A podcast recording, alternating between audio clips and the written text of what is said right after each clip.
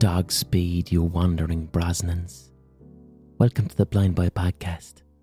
If this is your first episode, maybe consider going back to an earlier episode, or you could even go back to the start and begin from there. To familiarise yourself with the lore of this podcast, there's nearly 300 episodes now, but it's an entire body of work. It's intertextual. I'm going to begin this week's podcast by reading out a poem, which we haven't done in a few weeks. I'm consistently being sent poetry by very famous people, and I never get the opportunity to, to read the poems out. So I was sent a poem this week by Hollywood actor Mark Wahlberg. Again, it's, it's more of a piece of prose than a poem. Um, it's untitled, but I would like to read it out. So this poem was submitted by Hollywood actor Mark Wahlberg. I'm Mark Wahlberg, and I was supposed to be on the plane that did 9 11. If I'd have been on that plane, it would never have happened. I'd have stopped it. Because I'm Mark Wahlberg, and my brain is made of swans, and my heart pumps Lucozade through my burlap veins that are the width of canals, and my thighs pry open the gates of Hades. I have ten haircuts all at once. My eyes point inwards so I can see my own thoughts, and the backs of my eyes point outwards with little fake pupils on them. And that's what you see when you think you're looking at my eyes, you fucking fool. I'm Mark Wahlberg. I have arseholes for armpits, and an armpit for an arsehole, and my kneecaps are detachable, and I can wear them as a hat and the hat makes your wife instantly attracted to me. I'm Mark Wahlberg. And 9 11 would never have happened if I was on that plane. Because I'd have tit wanked Bin Laden's stupid head with the tits that I have instead of fists. And then I'd have punched him with my fists, which are where my feet should be. So, for this week's podcast, I have a little hot take that I want to explore. It's a hot take that I've mentioned briefly in the past as something that I wanted to investigate with more depth. So that's what I'm going to do this week. So, extreme weather is unfortunately becoming more normal as a result of global warming. Just last week, we saw Hurricane Ian devastating Florida and Cuba. And also this summer we saw huge flooding in Pakistan and lots of people losing their lives and being displaced from these huge floodwaters. And global warming is doing this. And global warming is the consequences of humanity's excess. The rapid industrialization, driven by consumption of a relatively small amount of nations, a small amount of the human population when you look at the bigger picture. The excesses of industrialized nations are causing global warming. We know this. And it's like a it's like a very fucked up self-fulfilling prophecy, which makes me think about the nature of time. Because one of the oldest and most ubiquitous myths across all human civilization is that of the flood myth. Multiple cultures in multiple parts of the world, going back thousands of years, all contain an epic mythological story where humanity is punished by a deity with a flood that destroys civilization. The most obvious example is the biblical flood from the Bible, from the Old Testament. Noah's Ark. This story is from the book of Genesis. The book of Genesis was written about 2500 years ago. That's it's a pre-Christian biblical story from the Old Testament, so it's before the birth of Christ. Christ was only a sperm in God's bollock But the gist of Noah's flood or Noah's Ark is it was like 10 generations after the Garden of Eden, Adam and Eve. So humanity had been expelled from the Garden of Eden and was effectively living in sin. And God was like, don't really like these humans here. The world that they've created is full of sinfulness and violence and anger and aggression. These these humans and this world that I've created, they're a shower of cunts. So I'm gonna start again. I'm gonna return the earth to the primordial soup from which I created it.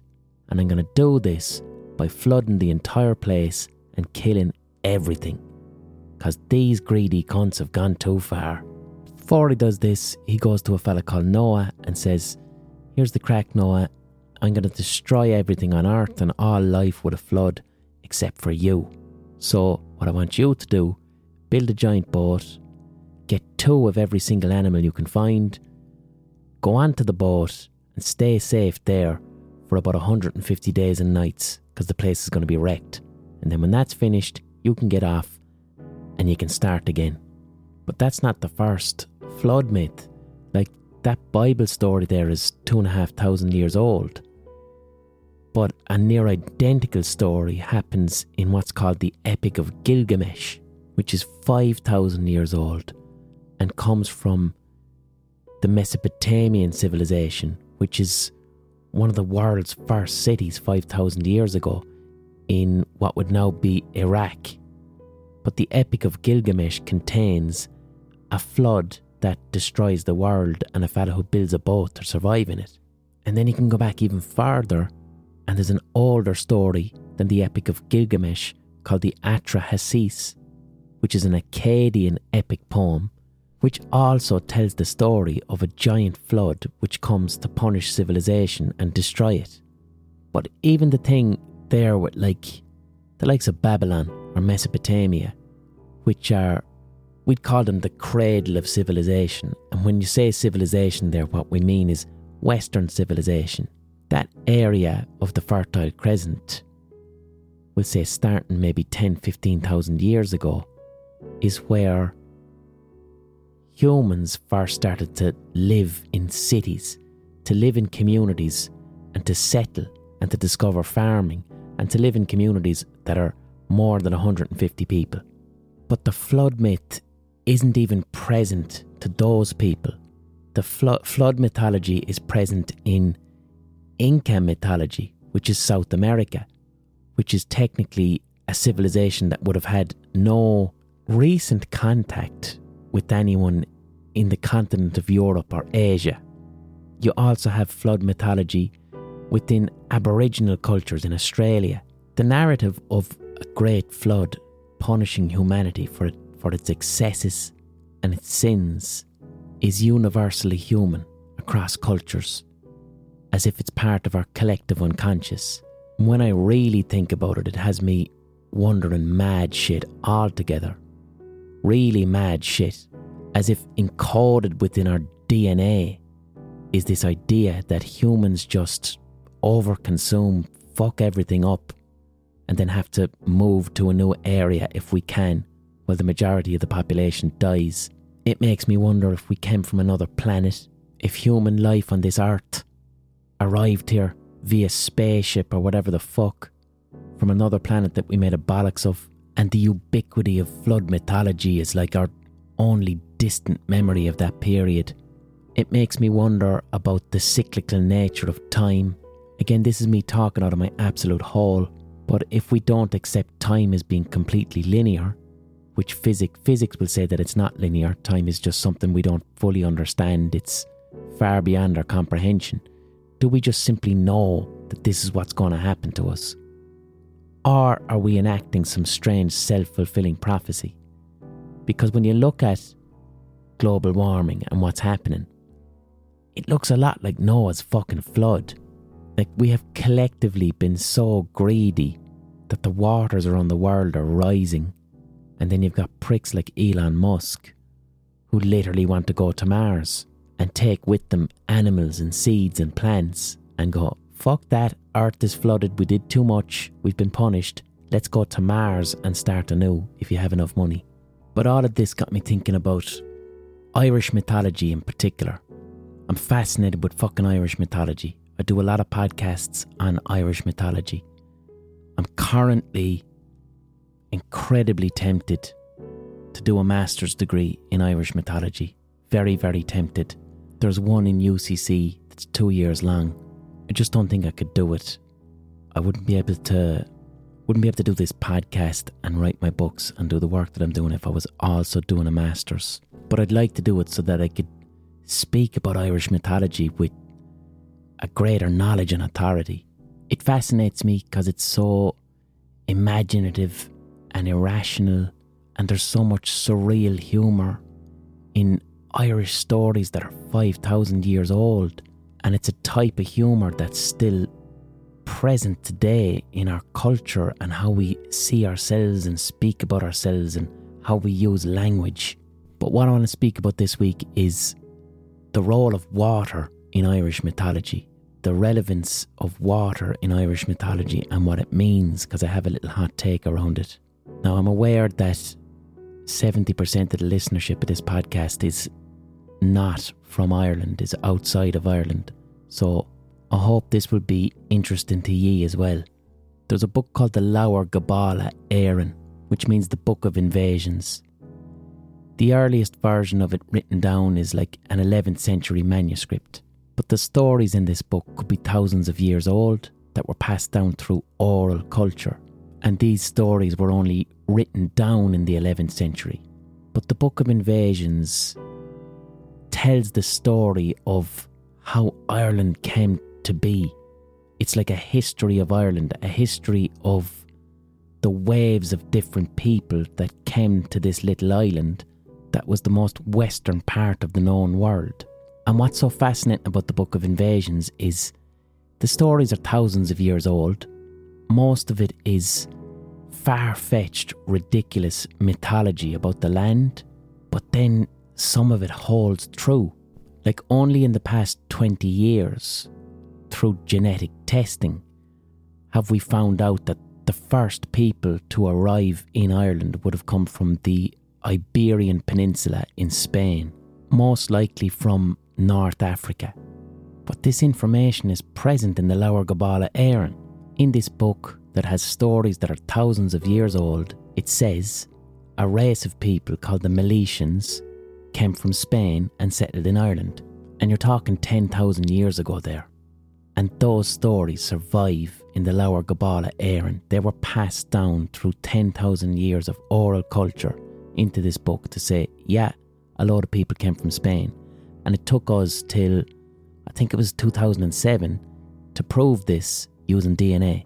So I love that about Irish mythology. I love that within the ridiculous stories, you get something with historical rigour that's worth listening to. But because the Leabhar Gabála Éireann that we have was written in the 11th century, that was written in Ireland when it was Christian. So a lot of it is ancient pagan folklore that could be thousands of years old, mixed in with modern Christianity to make sense of Ireland's place in the Christian world. Because the thing is, Ireland was never mentioned in the Bible. So the monks who were writing this Leabhar Gabála Éireann were going, right, how can we fit Paddy into the Bible? So the monks went fucking with the Bible narrative and started inventing some shit. So in the Leabhar Gabála Éireann, they said the first ever people that came to Ireland were led by a fella called Cessair. And Cessair was Noah's son. Now that's dodgy shit. So now they're now they're contradicting the Bible. And the monks who wrote the Lower Gabála Éireann are going, hold on a minute. They left out that Noah had a son. I know the Bible says that it was just Noah and the animals. They left out his son. Noah had a son called Cessair, and Noah said to him, There's a flood coming, son, so build another boat and go to the most western edge of the world and try and find somewhere to live before the flood comes. So that's what Cessair did. Cessair then told a load of his friends, and they all arrived into Bantry Bay in County Cork and settled Ireland for the first time. Now it's worth noting this was written in the 11th century. So that's before the Brits invaded Ireland. And it was shit like this. Shit like this was one of the reasons that the Brits had an excuse to invade us. I covered this before in a podcast about a fella called Giraldus of Wales, who was a Norman cartographer, I suppose you'd call him, who did a huge survey of Ireland. And when the Normans in England were looking for their excuse to invade Ireland in the very early 12th century, they went to the Pope, Adrian, who was an English Pope, and said, Have you seen what those mad cunts are doing to the Bible? They're after fucking with Noah's story. Yeah, they're after saying that Noah has a son and his son came over with all his friends and founded Ireland. They can't be doing that. So that was the perfect excuse for the Normans, the Brits, to forcefully civilise us and to bring our Christianity more in line with Roman Christianity. Because we were doing fine. From about the 5th century onwards, we were the land of saints and scholars. We had loads of monasteries. We were producing illuminated manuscripts. We were a place where people would travel on pilgrimages to learn and to read because the Roman Empire had collapsed and the fabric of that civilization had collapsed. So while Europe was in the Dark Ages, Ireland was having its golden era of monastic scholarship, but our Christianity was becoming quite isolated from the Christianity and the Christian doctrine of Rome. Early Irish Christianity would mix in the pagan tales of Ireland with Christian stories to mix the two together. Because we were producing illuminated manuscripts. That's what Ireland was doing from about AD 500 onwards. We had all these monasteries full of monks, and they were creating these beautiful books with fantastic illustrations and designs and abstract patterns. And these books contained the Gospels, Christian stories, but it's also how our oral indigenous mythology that was thousands of years old was recorded and how we're able to know about these stories today. The most obvious example of an illuminated manuscript is the Book of Kells. We all know what the Book of Kells is. That's an illuminated manuscript. But for me, what makes Irish mythology so beautiful and so rich is that so much of it comes from an oral culture. So, writing, the written word, only started to appear in Ireland around the 4th century. But our mythology and our stories can go back maybe four or five thousand years when people couldn't write them down. So they'd be passed along via songs and music or just simple storytelling.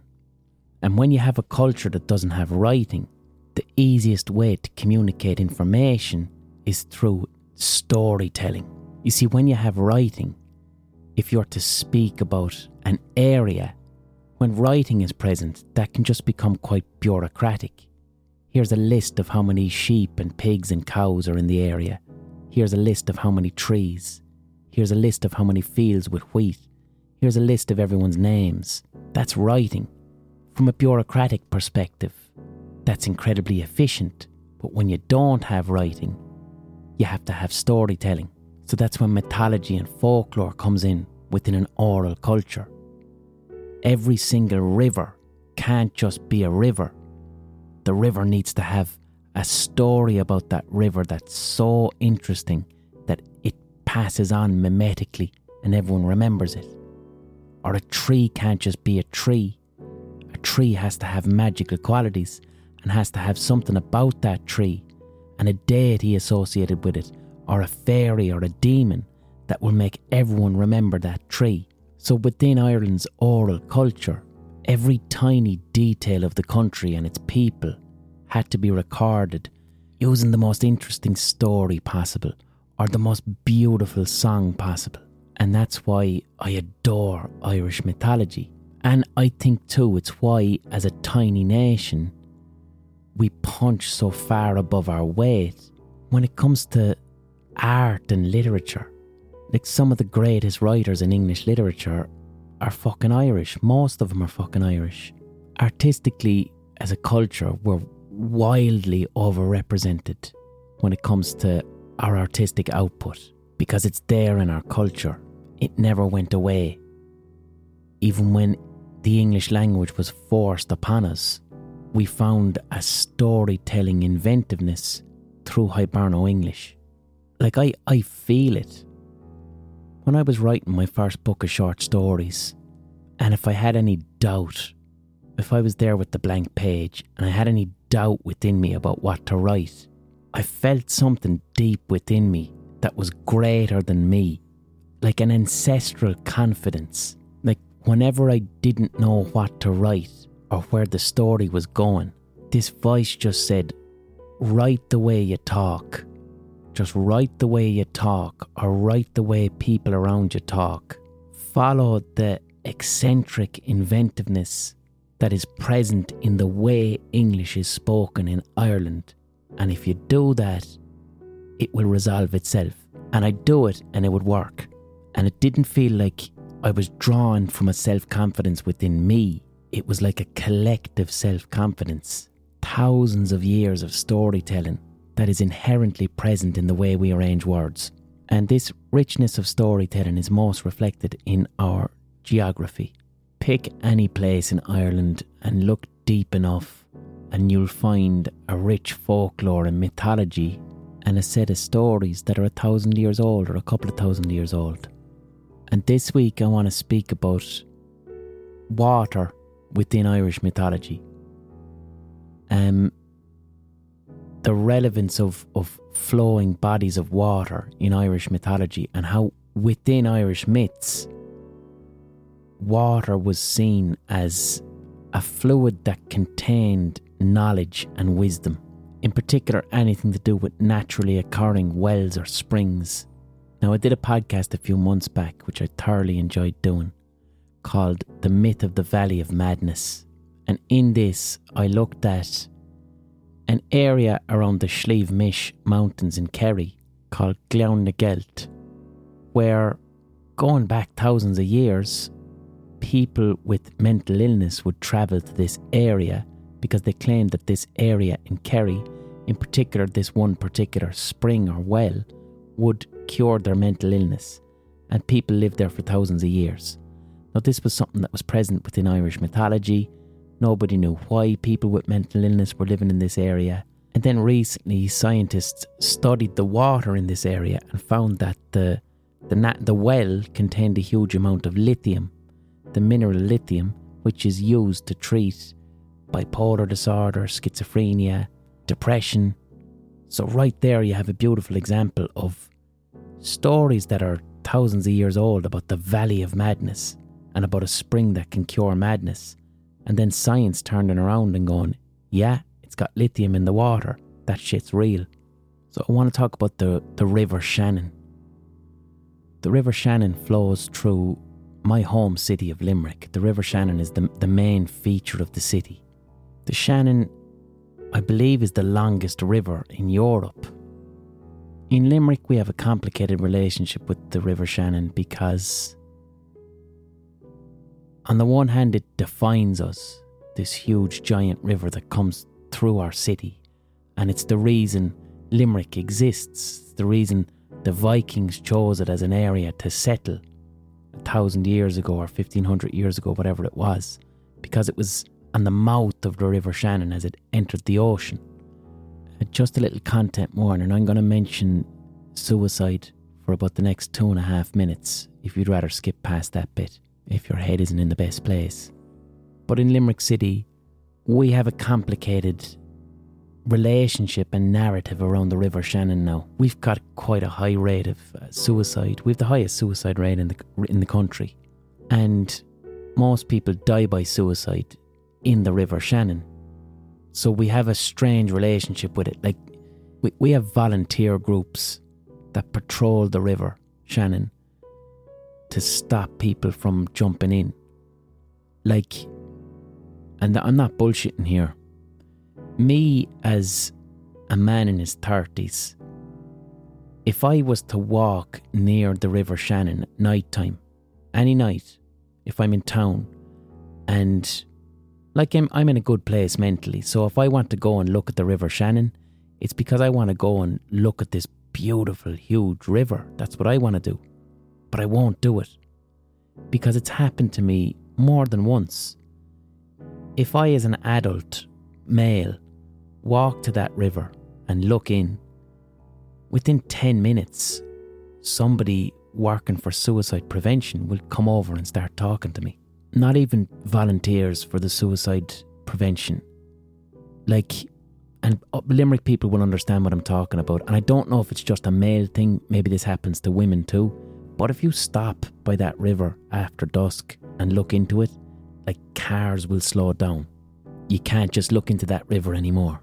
So the suicide prevention people will come over in their high vis jackets, asking if I'm okay, wanting to see if I need help. Now, it's wonderful that that exists. And these are volunteer organisations that do that and they save a huge amount of lives. Like Limerick Suicide Prevention the name of the organisation. They're unbelievable the work that they do. But it's also very sad.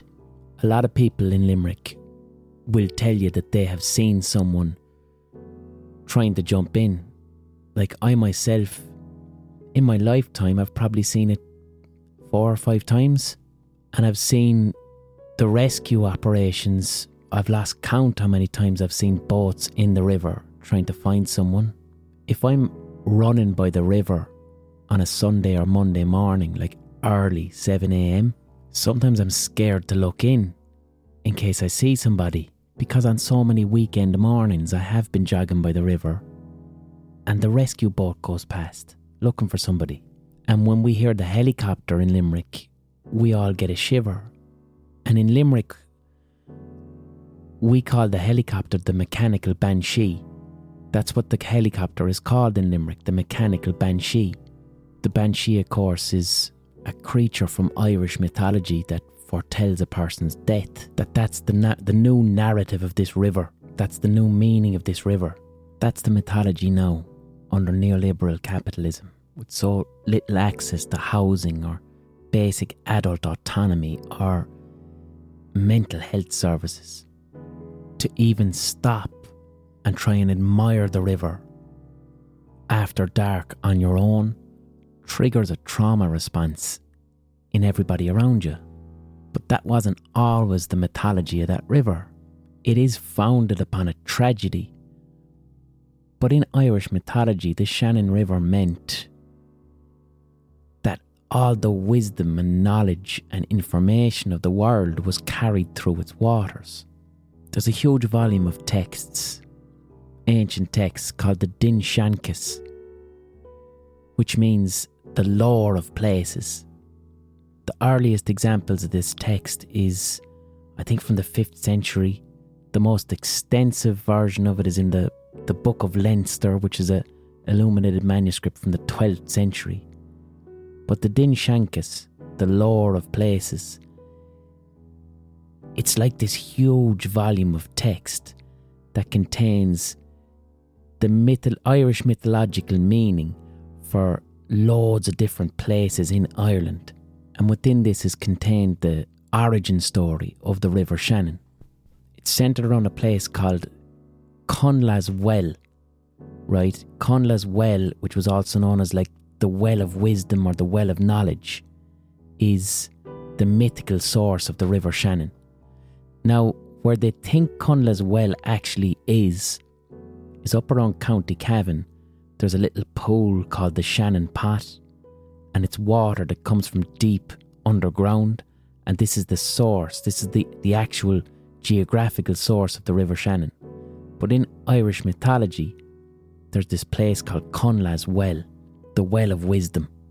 Now, the reason that natural wells and natural springs in Irish mythology are considered to be places where the water holds knowledge and wisdom is because in Irish mythology, wells are seen as gateways to the other world. So, the other world within Irish mythology, and this is an interesting thing about ancient Irish concepts of time. The other world, which is sometimes called Tir na nÓg, it's not like heaven or hell or purgatory. The other world is a parallel universe. It exists with us here and now, but in a different frequency that we can't see or hear or smell.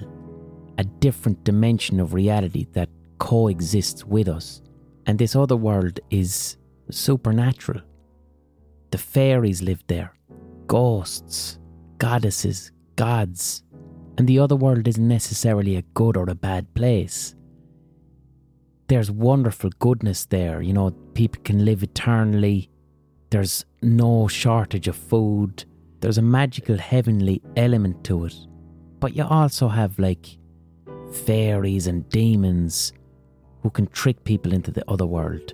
But springs and wells were considered to be portals to this other world that water would come up from the ground from seemingly nowhere and people in ancient Ireland would look at this and go, well, this is water from the other world, and on the opposite side of this is a parallel well.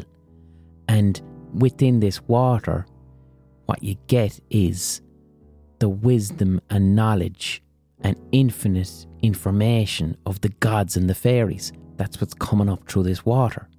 So people used to start living around these wells and drinking from these wells. And the mythology would state that people who lived near these, these wells that contained all the knowledge of the world, that these people would be smarter, healthy, healthier people. And this is present all throughout Irish mythology about wells and knowledge. Now, the logical explanation for that is what we're speaking about here is natural springs. And if you think of Ireland 2000 fucking years ago, people aren't going to have the, the rich, nutritious diets that we have today that we just take for granted. Some people might have been malnourished. They might have access to food, but they might just be eating one type of food. But the thing with a natural spring is that it's a source of water from deep underground. And when this water comes up to the surface, it brings with it all these minerals like magnesium, potassium, calcium, sodium, zinc, iron. And when you drink this water, or when you grow crops that are near this water, you're now ingesting these essential minerals that are hugely important for the health of the human brain and the health of the human body. So, people who live near these wells would have actually have been healthier people happier people, and as a result, smarter, more alert, brighter people because they have less chance of nutrient deficiencies. Just like those people around the well in the Slieve Mish Mountains in Kerry with mental health issues, they were getting lithium from the water. They didn't know they were getting lithium from the water. All they knew was when I drink this water or eat the watercress near this well, my mental health issues are gone. So Connla's well was considered one of these wells. We don't know where it was, probably up around Navan. It was a well, and if you drank from this water, you became a very intelligent, wise, happy, healthy person with all the vitality of life in you. So, in this manuscript that I mentioned there, the D- Dindshenchas, there's a story in there, and it's the, it's the story of a woman called Shunnan. Now, this story again could be thousands of years old. So, this woman called Shunnan, she was an artist and she was very skilled in what she did, but she felt like she was lacking true inspiration. She wanted creative flow. She wanted the creative inspiration, in particular, to write and create poetry because in ancient Ireland, the poets were some of the most powerful people in society because this is an oral culture. So the people who can come up with the stories and the poems and the songs that describe the environment and explain people's lives to them, these people were very powerful within the community. So Shannon wanted to become a better poet. She wanted divine inspiration. She wanted inspiration from the other world so she goes to Connla's well. Now it's said that the well was surrounded by nine hazel trees, and these trees would drop hazelnuts into the water, and there used to be fish inside in the water and they'd eat these hazelnuts. But specifically, what Shonnan was looking for was at the bottom of Connla's well were bubbles, and the bubbles would rise from the bottom and come up to the top. Now, we know now that means that this, this well, wherever the fuck it was, this was a natural spring. This is a natural spring bringing natural mineral water up to the surface.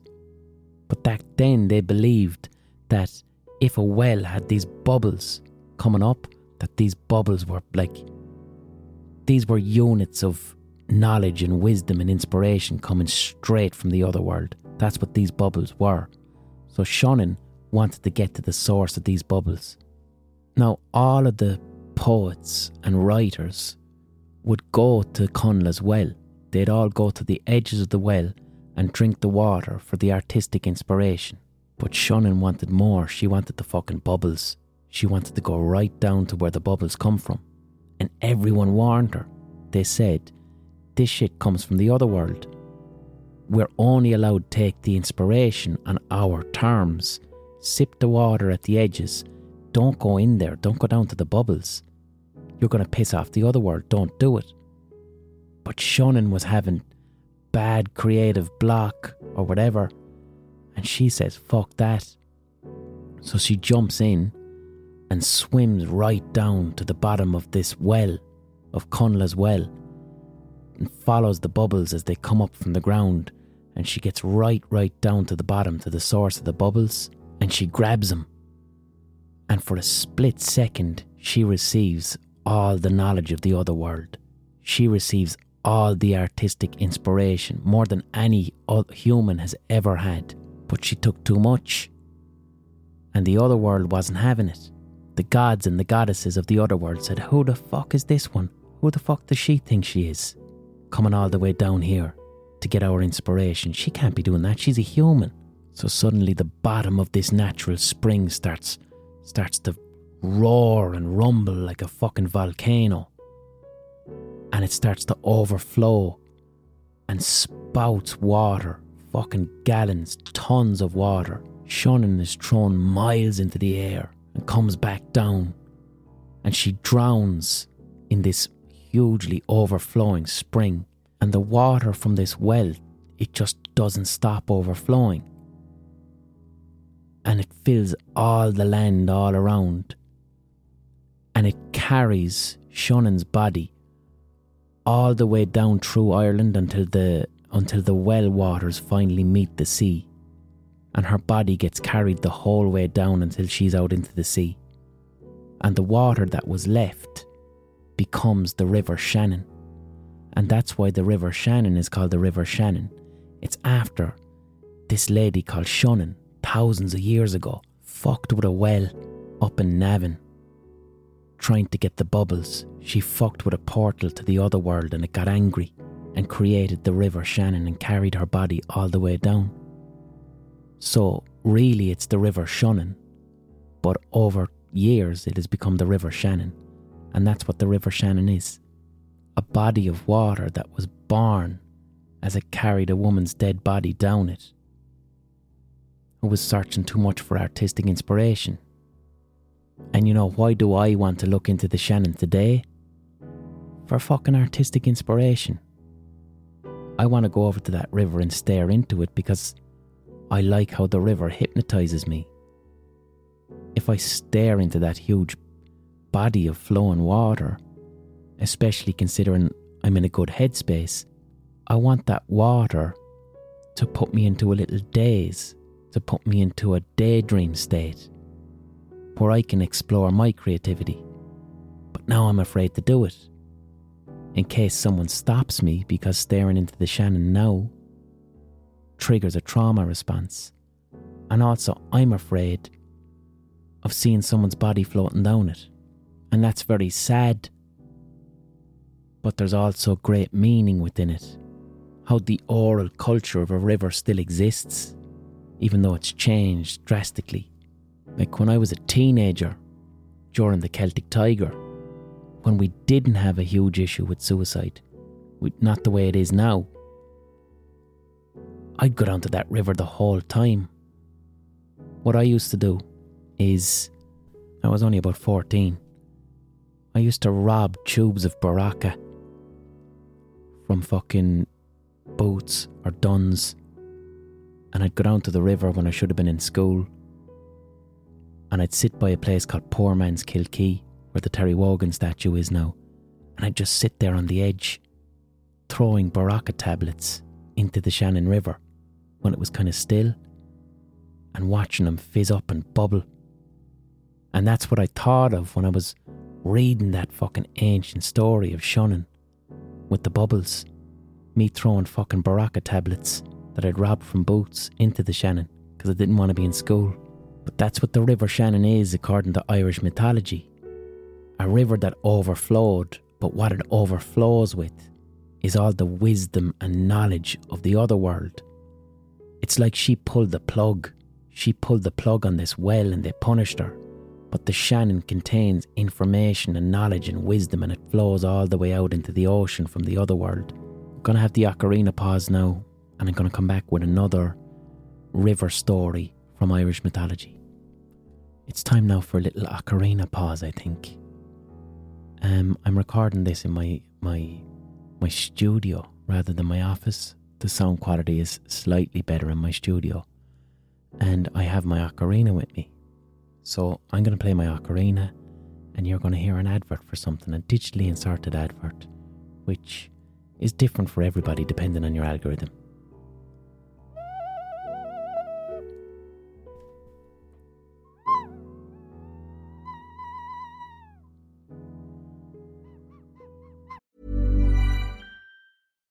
If you're looking for plump lips that last, you need to know about Juvederm lip fillers. With Juvederm Volbella XC and Juvederm Ultra XC, your lip look, whether it's subtle or bold, can last up to one full year with optimal treatment and no additional maintenance. Find a licensed specialist and see if it's right for you at Juvederm.com today. That's J U V E D E R M.com. Add fullness to lips in adults over 21 with Juvederm Volbella XC or Juvederm Ultra XC. Do not use if you have severe allergies or a history of severe allergic reactions, or if you're allergic to lidocaine or the proteins used in Juvederm. Tell your doctor if you have a history of scarring or taking medicines that decrease the body's immune response or that can prolong bleeding. Common side effects include injection site redness, swelling, pain, tenderness, firmness, lumps, bumps, bruising, discoloration, or itching. As with all fillers, there's a rare risk of unintentional injection into a blood vessel, which can cause vision abnormalities,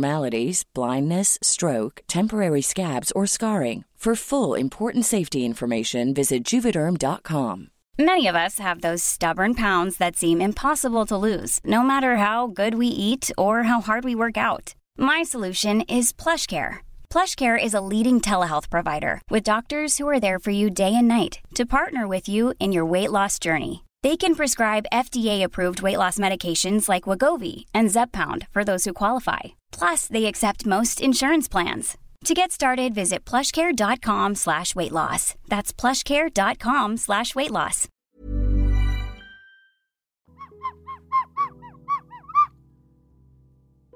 That was the ocarina pause.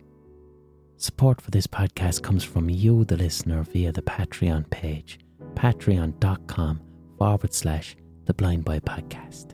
This podcast is how I earn a living. It's my full time job. I adore doing this work. It's a pleasure having the opportunity to research and write and have the space to think and formulate hot takes which manifest themselves as monologue essays. But doing that work at that scale and producing this podcast myself is quite time consuming, and I could only do this regularly if this is my full time job. So, if you enjoy this podcast, if it brings you entertainment, solace, comfort, distraction, whatever the fuck it does for you, please consider paying me for that work that I do. All I'm looking for is the price of a pint or a cup of coffee once a month. That's it. I understand a lot of you at the moment are struggling with the cost of living crisis, so you can't afford to become patrons. But that's fine, you can listen for free. But if you can afford to become a patron, if you can afford the price of a pint or a cup of coffee, or if you thought to yourself, fuck it, I like that podcast. If I met him in real life, I'd buy him a pint. Well, if you can afford that, please do, because you're paying for the person who can't afford it to listen for free. So everybody gets a podcast. I get to earn a living and get to be able to pay my bills. It's a wonderful model based on kindness and soundness. Also, it keeps this podcast fully independent. No advertiser can tell me what to talk about, no advertiser can interfere with my content in any way. All advertisers have to play by my rules or they can fuck off. And the Patreon is what keeps that possible. So, Patreon is what keeps that possible, is what makes that possible. So, patreon.com forward slash the Blind Boy Podcast. Just some quick gigs, some live podcasts if you'd like to come along. Next live podcast is at the Púca Festival in Meath. That's on the 30th of October. Then I'm up in Vicar Street on the 1st of November. I believe that's sold out. But then on the 2nd of November, I've added another Vicar Street date so the 1st and 2nd of November, I'm on Vicar Street in Dublin. Those are lovely midweek gigs. They're always wonderful fun. I've got great guests lined up. Come along to those live podcasts. Then on the 5th of November, I'm in the Wexford Spiegel tent. And on Friday, the 18th of November, I'm in Brussels. I'm doing a gig in Brussels, which is a rescheduled gig. If you're living in Brussels, come along. Then what have I got after that? 3rd of December, I'm in Drogheda, the TLT Theatre. And then I think I'm in the INEC in Kilkenny in January, sometime January 23. Not doing as many gigs as I used to do. Um, mainly because of the fucking, I don't know, the pandemic. The pandemic kind of taught me a very harsh lesson about don't rely upon gigs. Gigs are very unreliable. I prefer to stick to Patreon as a way to earn a living because it's predictable and reliable. So, back to the theme of rivers within Irish mythology as conduits for knowledge and wisdom. So, I was speaking previously about Connla's Well, the Well of Wisdom, which we now know exploded one day and became the River Shannon when Shannon went and fucked with the bottom of it. Well, Shannon's story became like a cautionary tale. And it confirmed to everybody when you're going near this well that exploded and became the River Shannon, when you're going near this well, you definitely can't fuck with it. Don't go near the bubbles, just drink from the water, be respectful, you'll get a little bit of knowledge, but don't ever go near those bubbles because you saw what happened when Shannon did it. It overflowed and created the River Shannon. Well, I mentioned that Connla's well had nine hazelnut trees around it, and these trees used to drop hazelnuts into the water, and the fish in the well used to eat the hazelnuts. Well, one day there was one particular salmon, and this salmon, who was living in Connla's well, ate one hazelnut from each of the nine trees and attained all the knowledge and wisdom of the underworld and this salmon was now floating around in the pool, swimming, minding its own business, but now it had all the knowledge of the other world and all the wisdom. But it was a salmon, it couldn't do fuck all with it. The salmon's name was Fintan, by the way, which I find absolutely hilarious. So Fintan the salmon is just minding his own business as a salmon in Connla's well and now has all the wisdom in the world and can't do anything with it. So one day, this poet called Finnegas. Finnegas was becoming an elderly man. And he was a famous poet in Ireland. He was a legendary poet. And all his life he would drink from the well of wisdom, Connla's well, in order to get inspiration for his poetry and his writing. But he was getting older. And he wasn't as artistically inspired as he was when he was younger. The words weren't coming to him as easily as they used to. And he starts thinking to himself, Fuck it.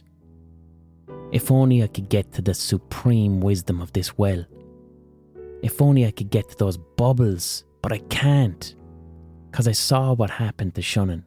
I saw what happened to her. All I can do is take the normal human amount of wisdom from the edge of this well and drink it respectfully.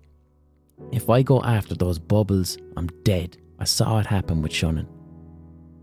But then he sees this salmon, this fish, and he's like, that fucking salmon there is after eating nine hazelnuts from the nine trees.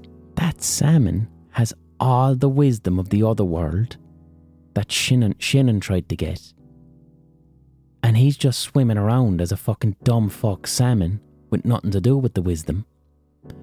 I bet you if I caught that salmon and ate it, I could find a way to get all the wisdom of the world in a way that wouldn't piss off the other world.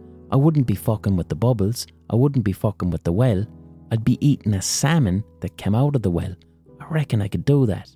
So this salmon becomes known as Fintan the salmon, the salmon of knowledge. And Finnegas dedicates the rest of his life to sitting at the well of wisdom with a fishing rod to try and catch the salmon of knowledge so that he can eat it and attain all the knowledge of the world. Now, if you're familiar with my Rubber Bandits work from years ago, or even if you look at my fucking Instagram when I've had a few cans on a Saturday night, you'll often see me posting videos with a, a very rude talking fish. Well, this fish is called the trout of no crack, and this fish came about. It's a kind of a play on the salmon of knowledge.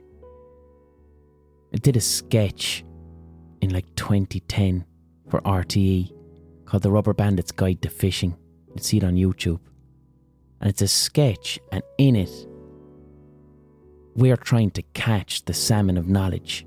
So it's like a parody. So it's me and Mr. Chrome by a river, and I'm trying to catch the salmon of knowledge so that I can gain all the wisdom in the world. But as I as I cast my rod in, I pull in a fish, but it's not the salmon of knowledge. It's the trout of no crack, which is the opposite of the salmon of knowledge. It's a very annoying, ignorant fish, and now that I've caught this fish, I can never put it back. I'm stuck for all eternity with this incredibly annoying prick of a fish who's loud and embarrassing and rude to people. The trout of no crack. That's just a little a little bit of trivia there if anyone is wondering why I post videos with a rude fish. It's based on this this story from Irish mythology, which is a few thousand years old. So, back to the Irish mythology story. Finnegas is at the Well of Wisdom, and he's fishing for the salmon knowledge every day, hoping that the salmon will bite. And along comes this young fella. He's about 12 years of age, and his name is Fionn McCool. And Fionn McCool sees the old poet Finnegas fishing and says, I'll help you out, I'll help you.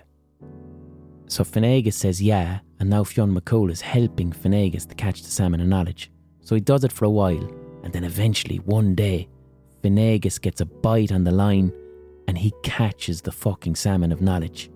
And Finnegas is thrilled because he's like, I'm an elderly poet, my best work is behind me, but once I eat this fucking fish, I'm going to gain all the knowledge and inspiration of the other world that's contained in this water and in this fish. And young Fionn McCool says, Excellent, I'll help you cook the fish so you can eat it. But then Finnegas goes, Not a fucking hope. You're not getting near this salmon. Have you any idea how important this salmon is? I don't want you anywhere near it.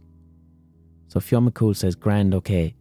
Finnegas sets up the cooking gear and he puts the salmon on a spit over a fire and he starts turning it. Now, this old poet can't wait to eat this salmon and gain all the knowledge in the world.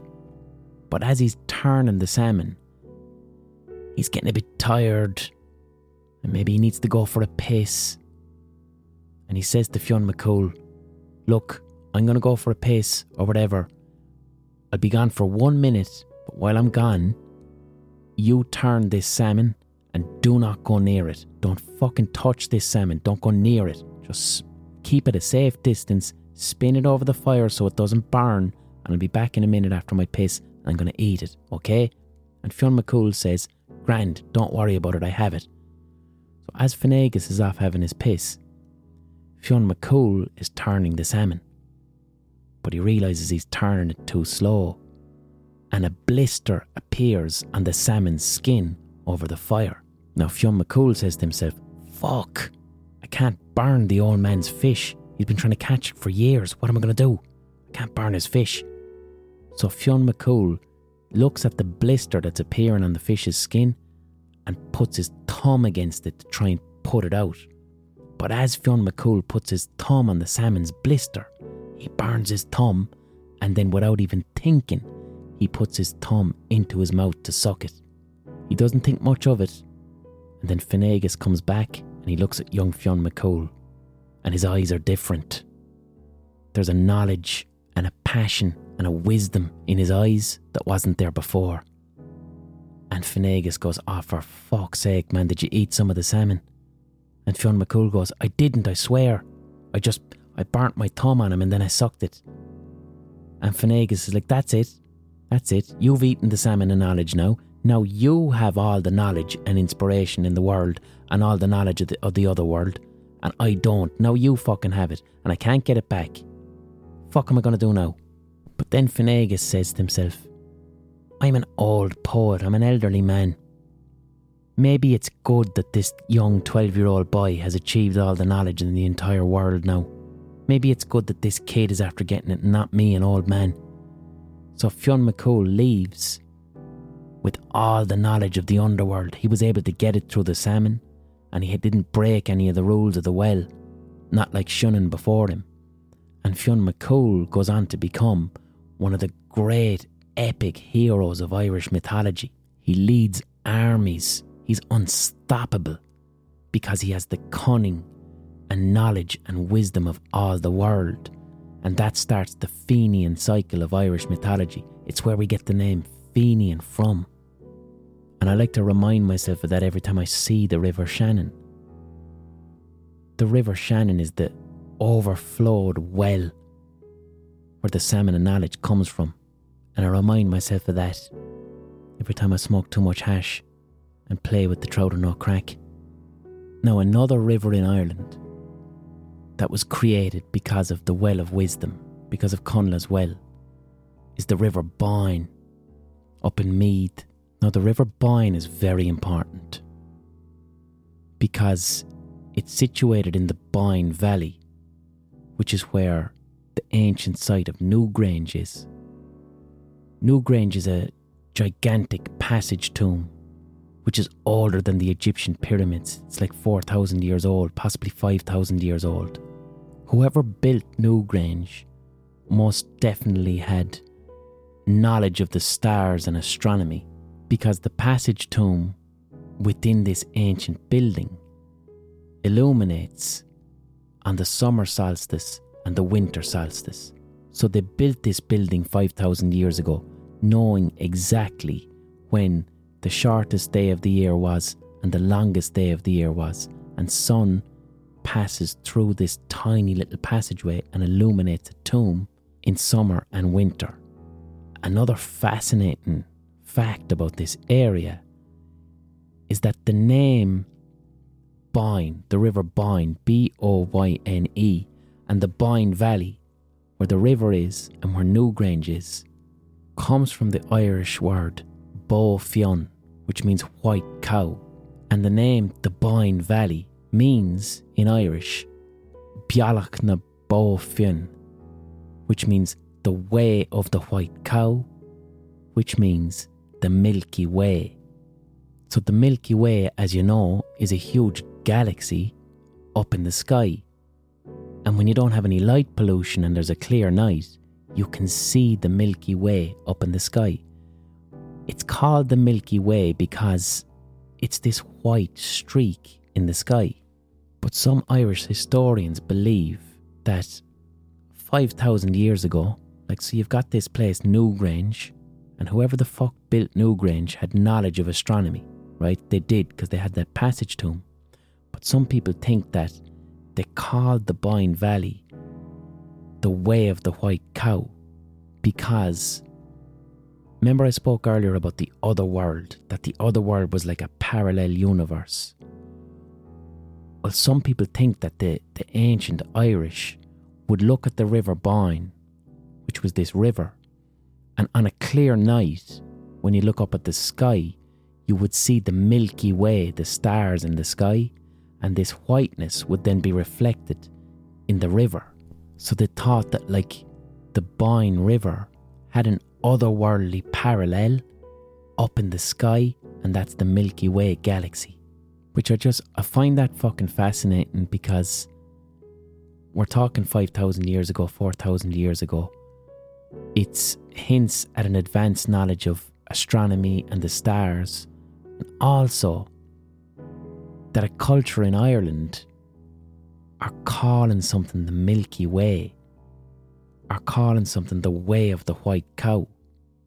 And other cultures also referred to that particular galaxy as a river of milk.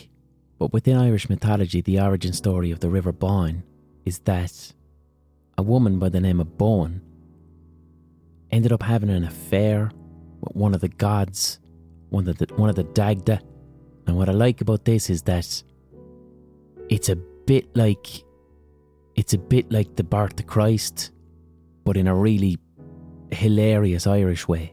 So with the birth of Christ, you've got this woman called Mary, and all of a sudden she's pregnant, and her husband clearly isn't the father. Joseph isn't the father. And she just says, God did it.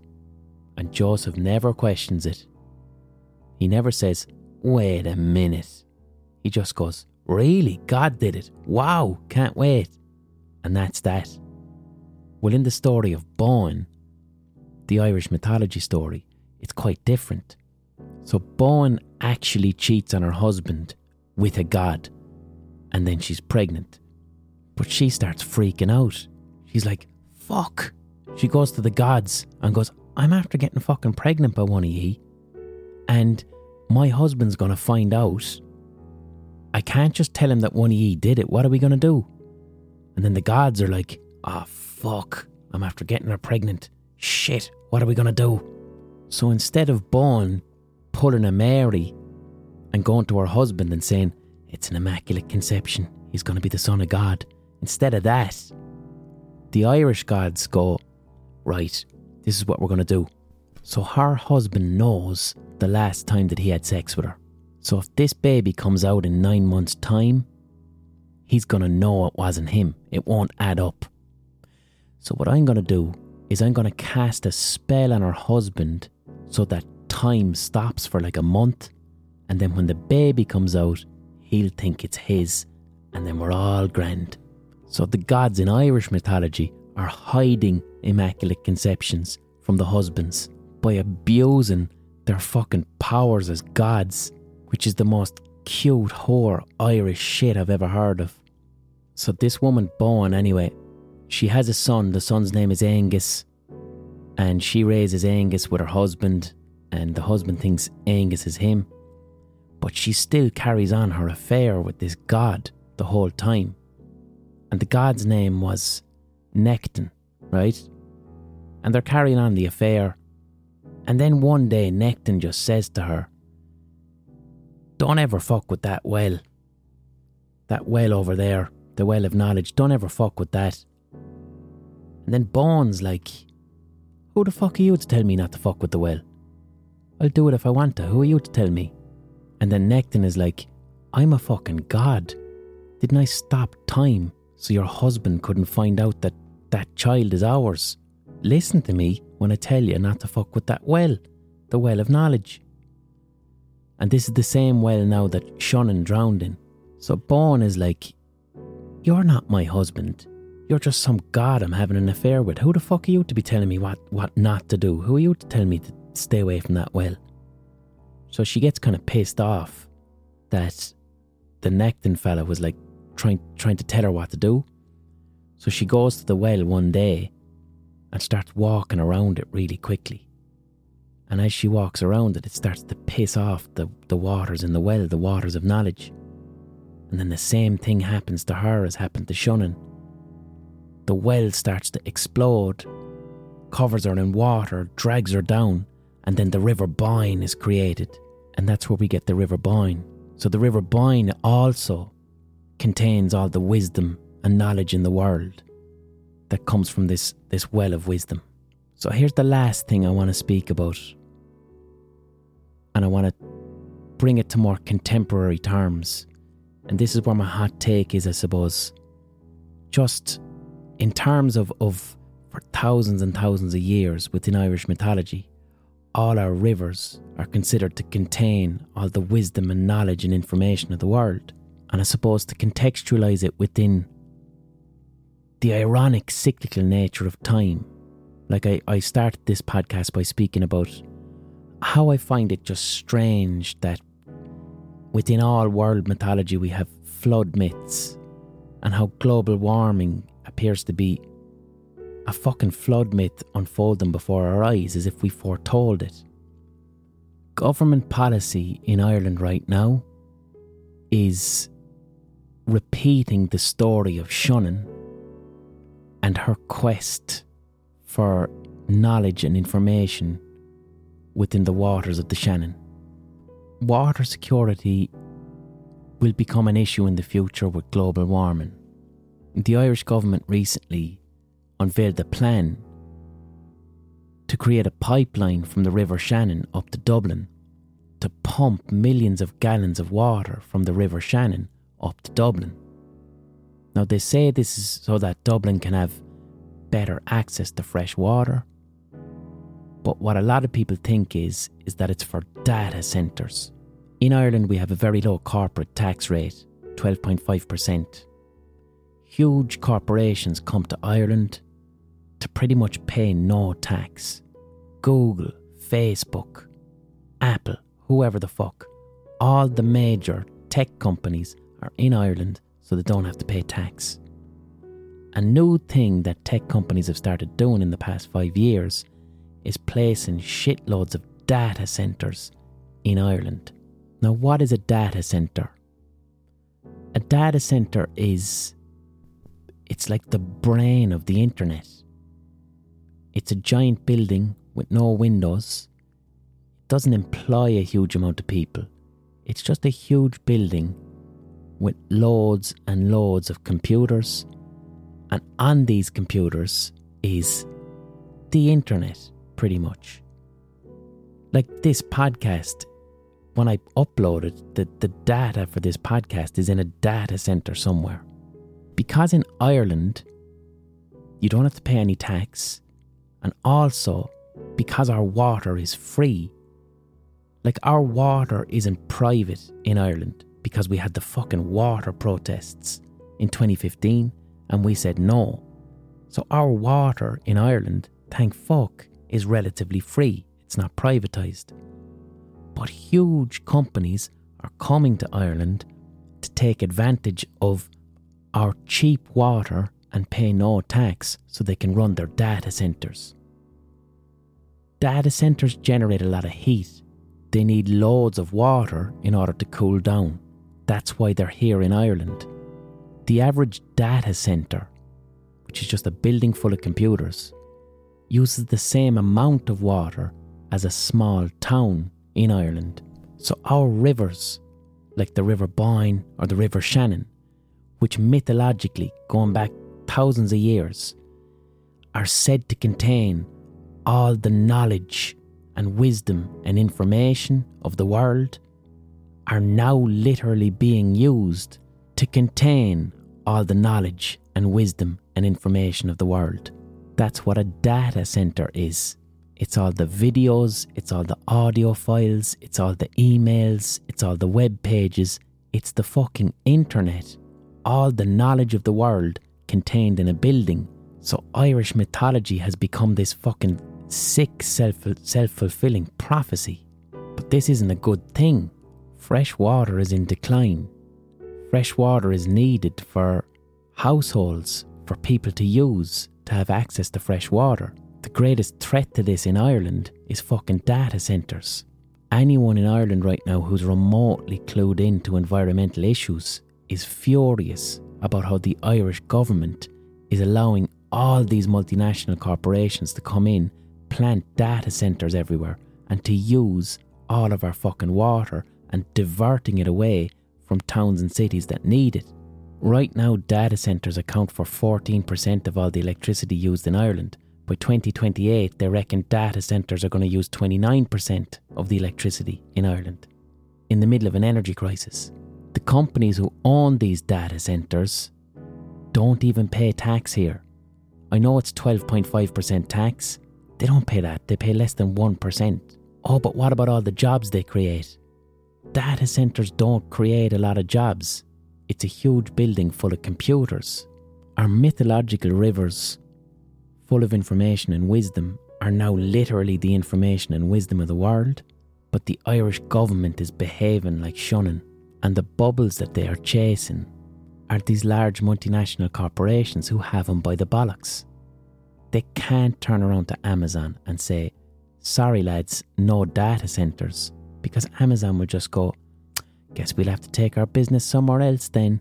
Same with Google, same with Facebook. They have the government by the balls. If you think I'm over exaggerating, I'm not, because you can look this shit up.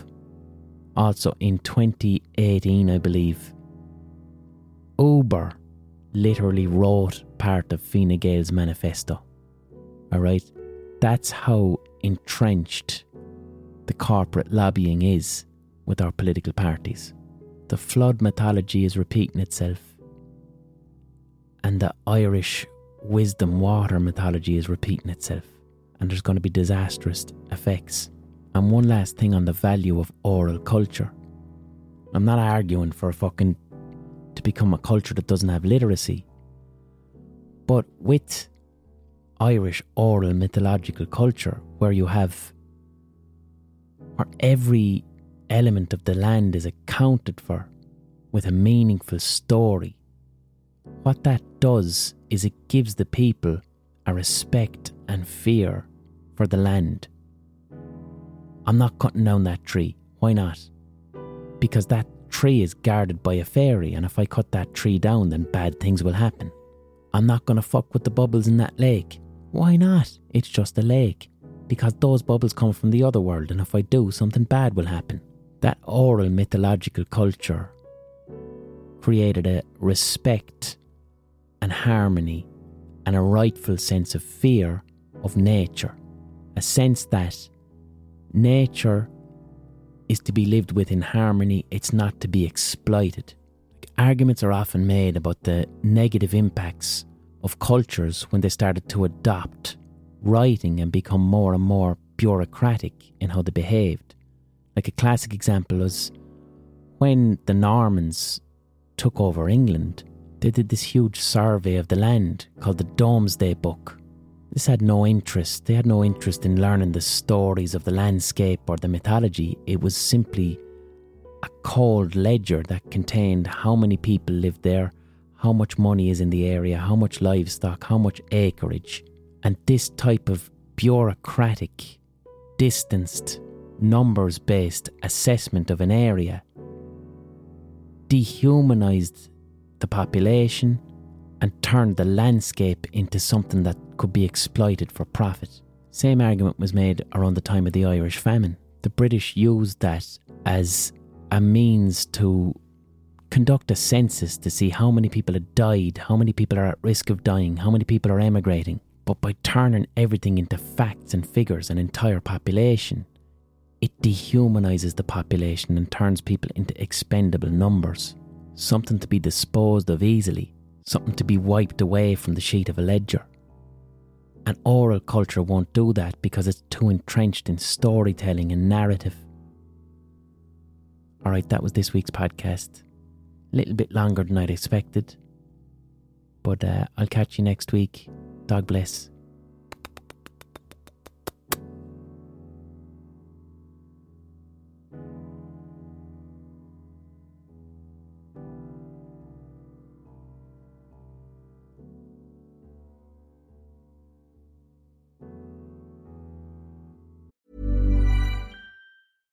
Catch yourself eating the same flavorless dinner three days in a row?